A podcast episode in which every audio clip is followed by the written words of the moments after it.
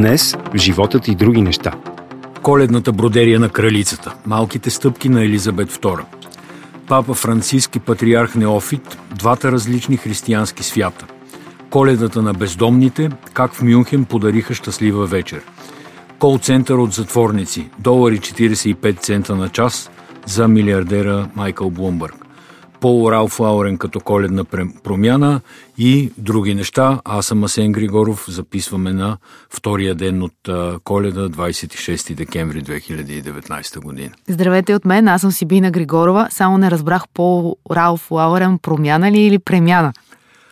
А, мисля, че е по-скоро премяна, отколкото да е промяна, защото човека, който го носи, се променя, но по-бавно. Добре, ще стигнем а... до това. Визираш коледния половер на Бойко Борисов? Да. Ще стигнем, въпреки че не съм сигурен, че както сме подбрали темата, е подходящо да, нали, да говорим за дрехите на някого.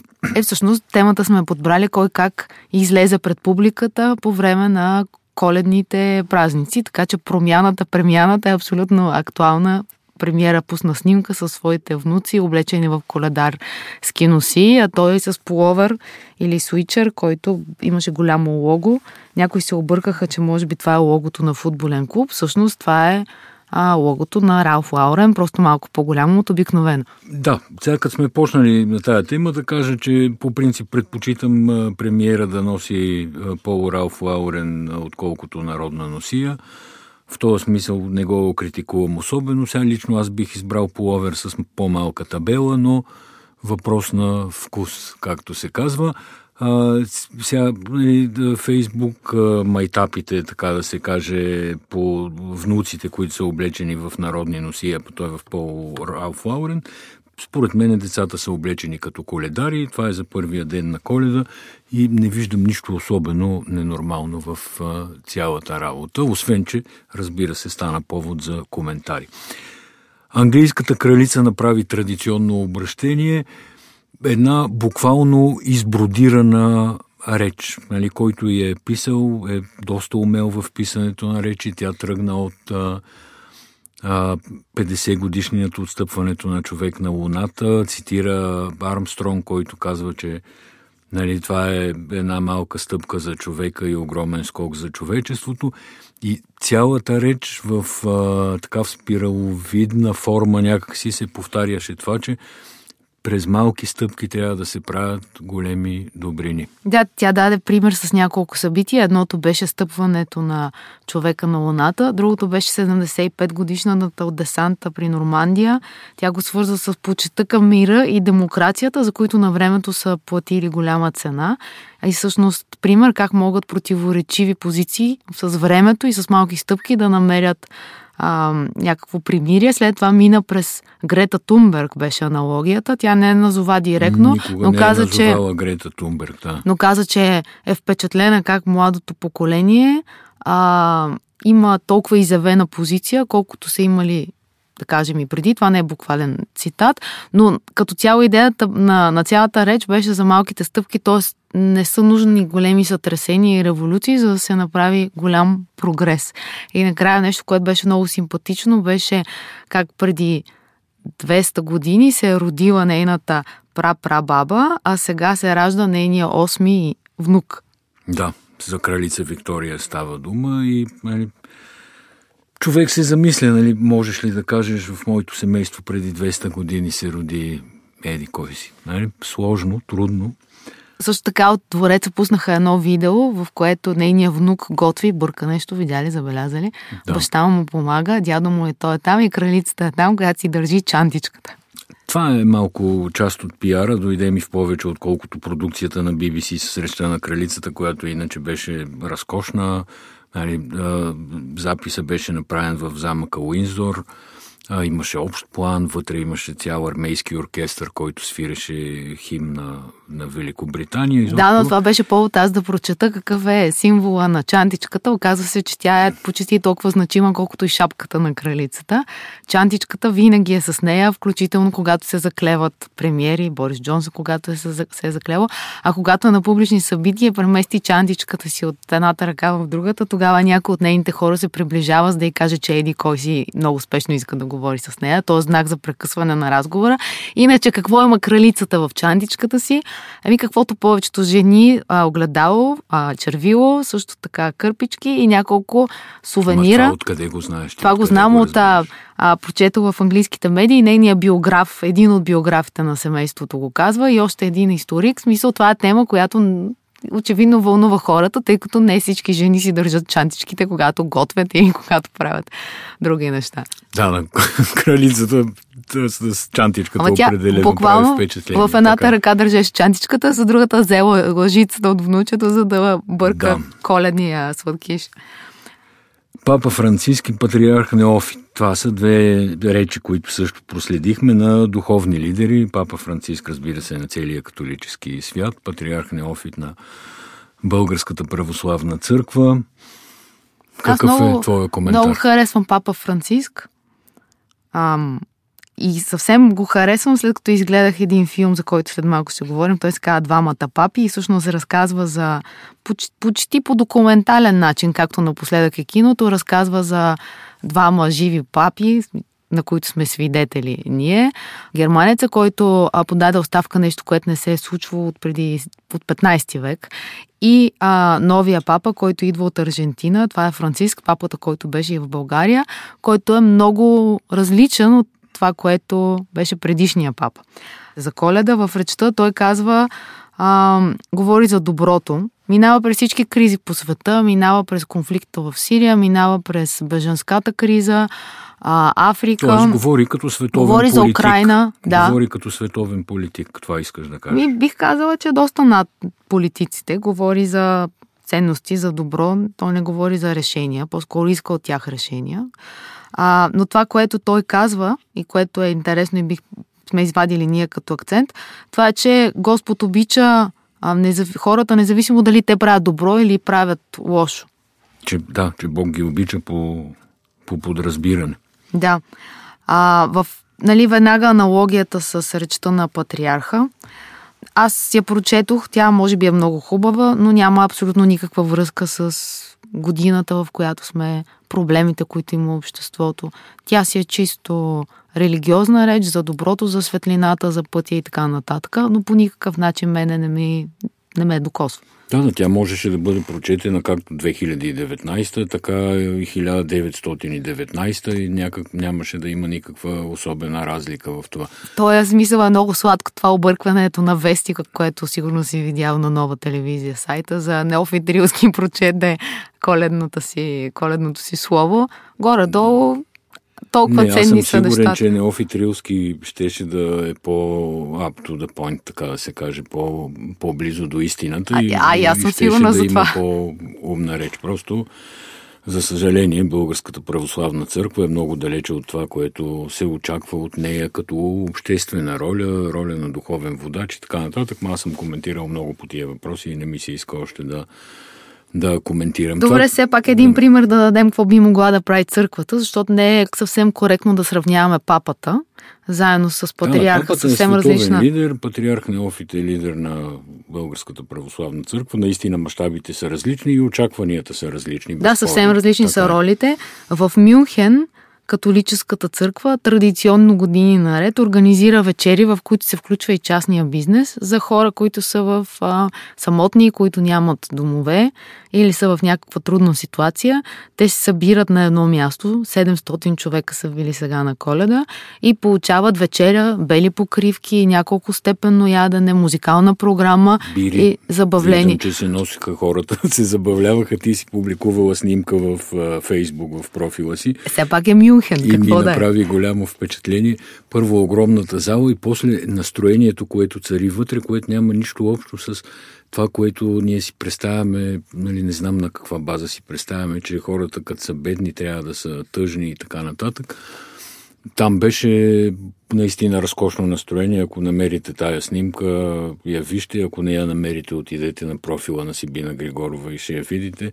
Но си заслужава да се погледне наистина какво прави църквата за общността, защото то това е Да, но аз мисля, че това би могло да бъде някакво колективно усилие, което може да включва много субекти, различни от църквата. Това може да е общината, това може да е президента, това могат да са а, някакви издружения, които се занимават с това.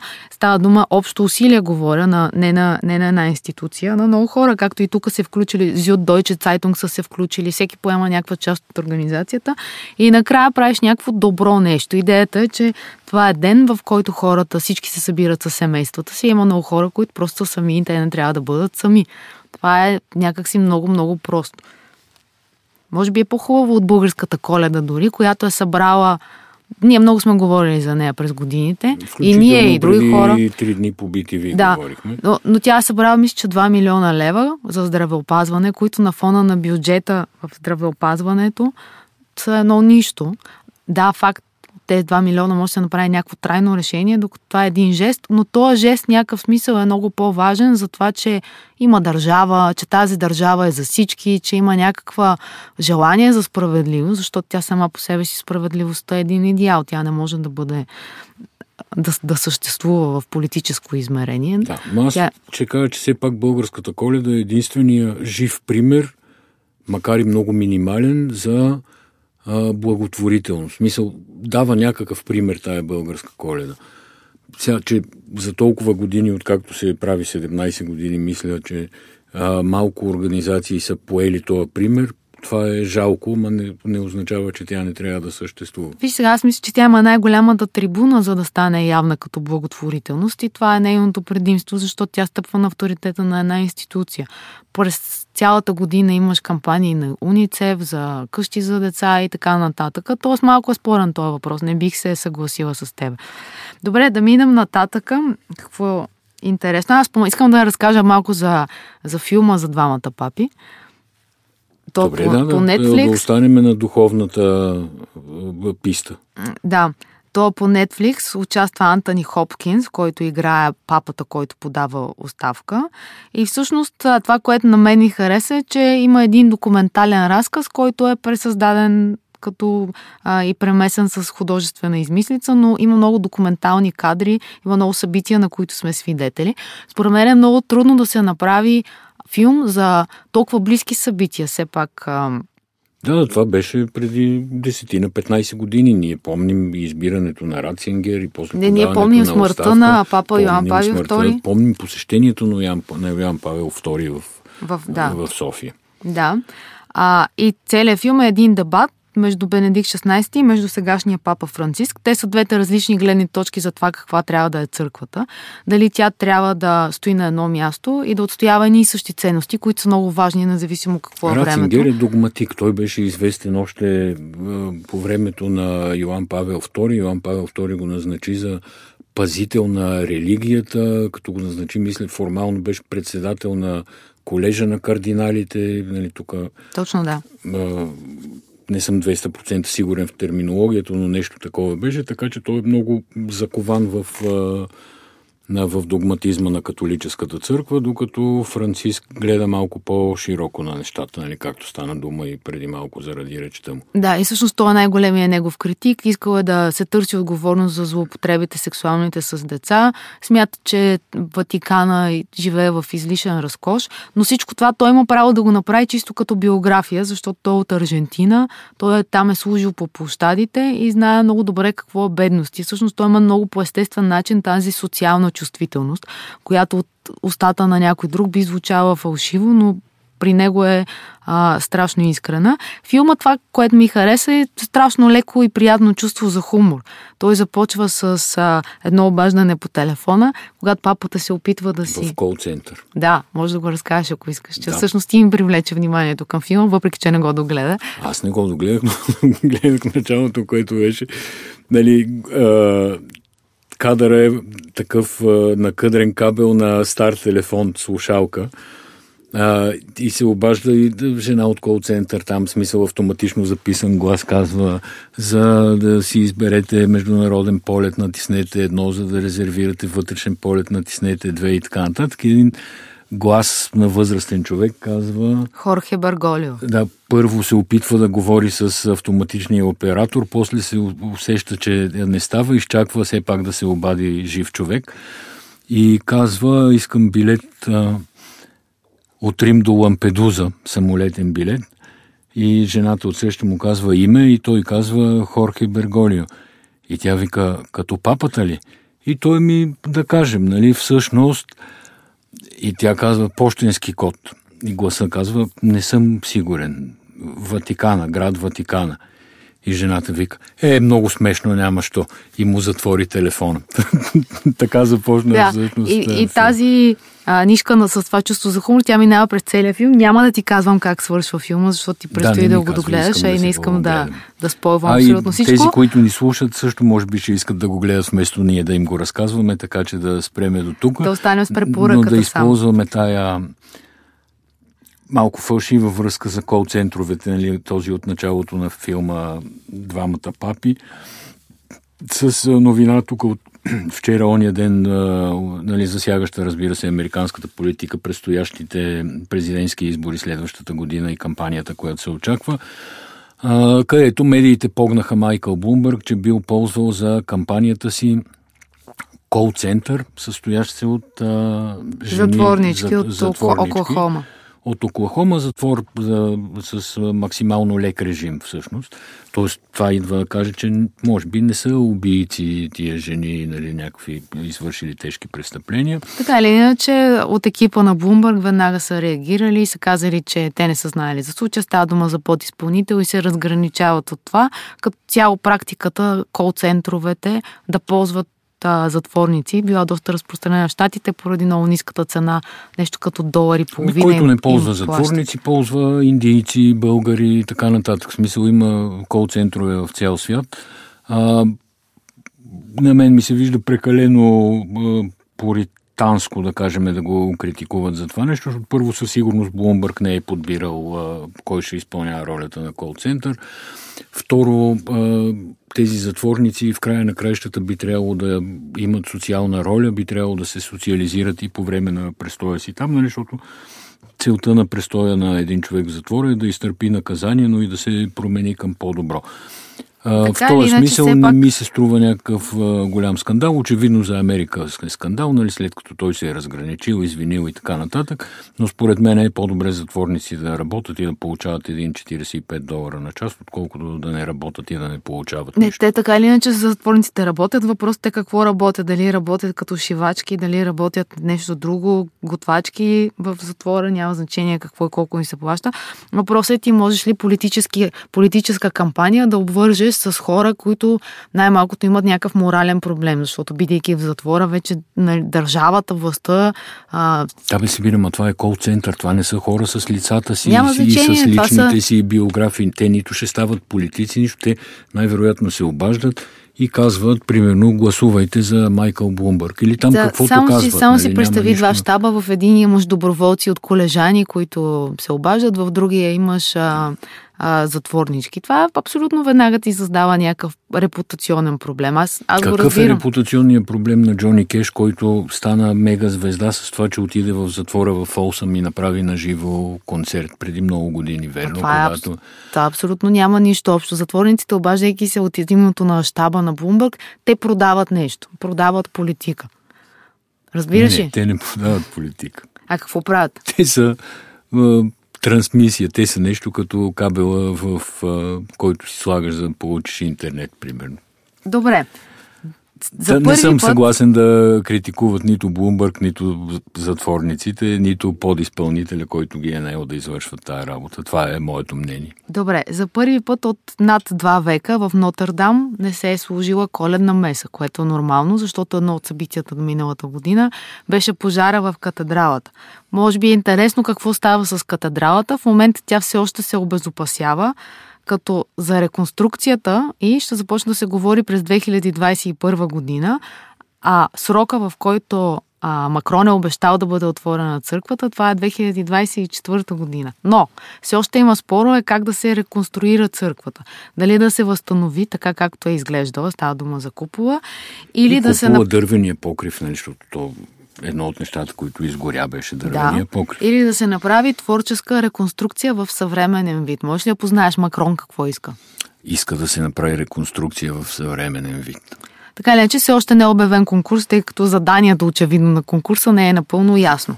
Но има, има някакъв тайминг и се знае, защото аз е, следя в Инстаграм органиста на Нотърдам, Оливие Латри, който беше писал на коледа точно, на бъдни вечер по-точно, на 24-ти беше писал, че а, първата меса в Нотърдам Дю Пари е предвидена за 16 април 2024 година. И че, че обезопасяването на църквата ще приключи до края на 2020 година и в момента в който приключи, т.е. края на 2020, органа отвътре ще бъде напълно разглобен, изнесен, обеззаразен, той, се, той използва тази дума, реставриран и после върнат обратно, за да изпълнява ролята, която изпълнява. Още няколко новини от седмицата.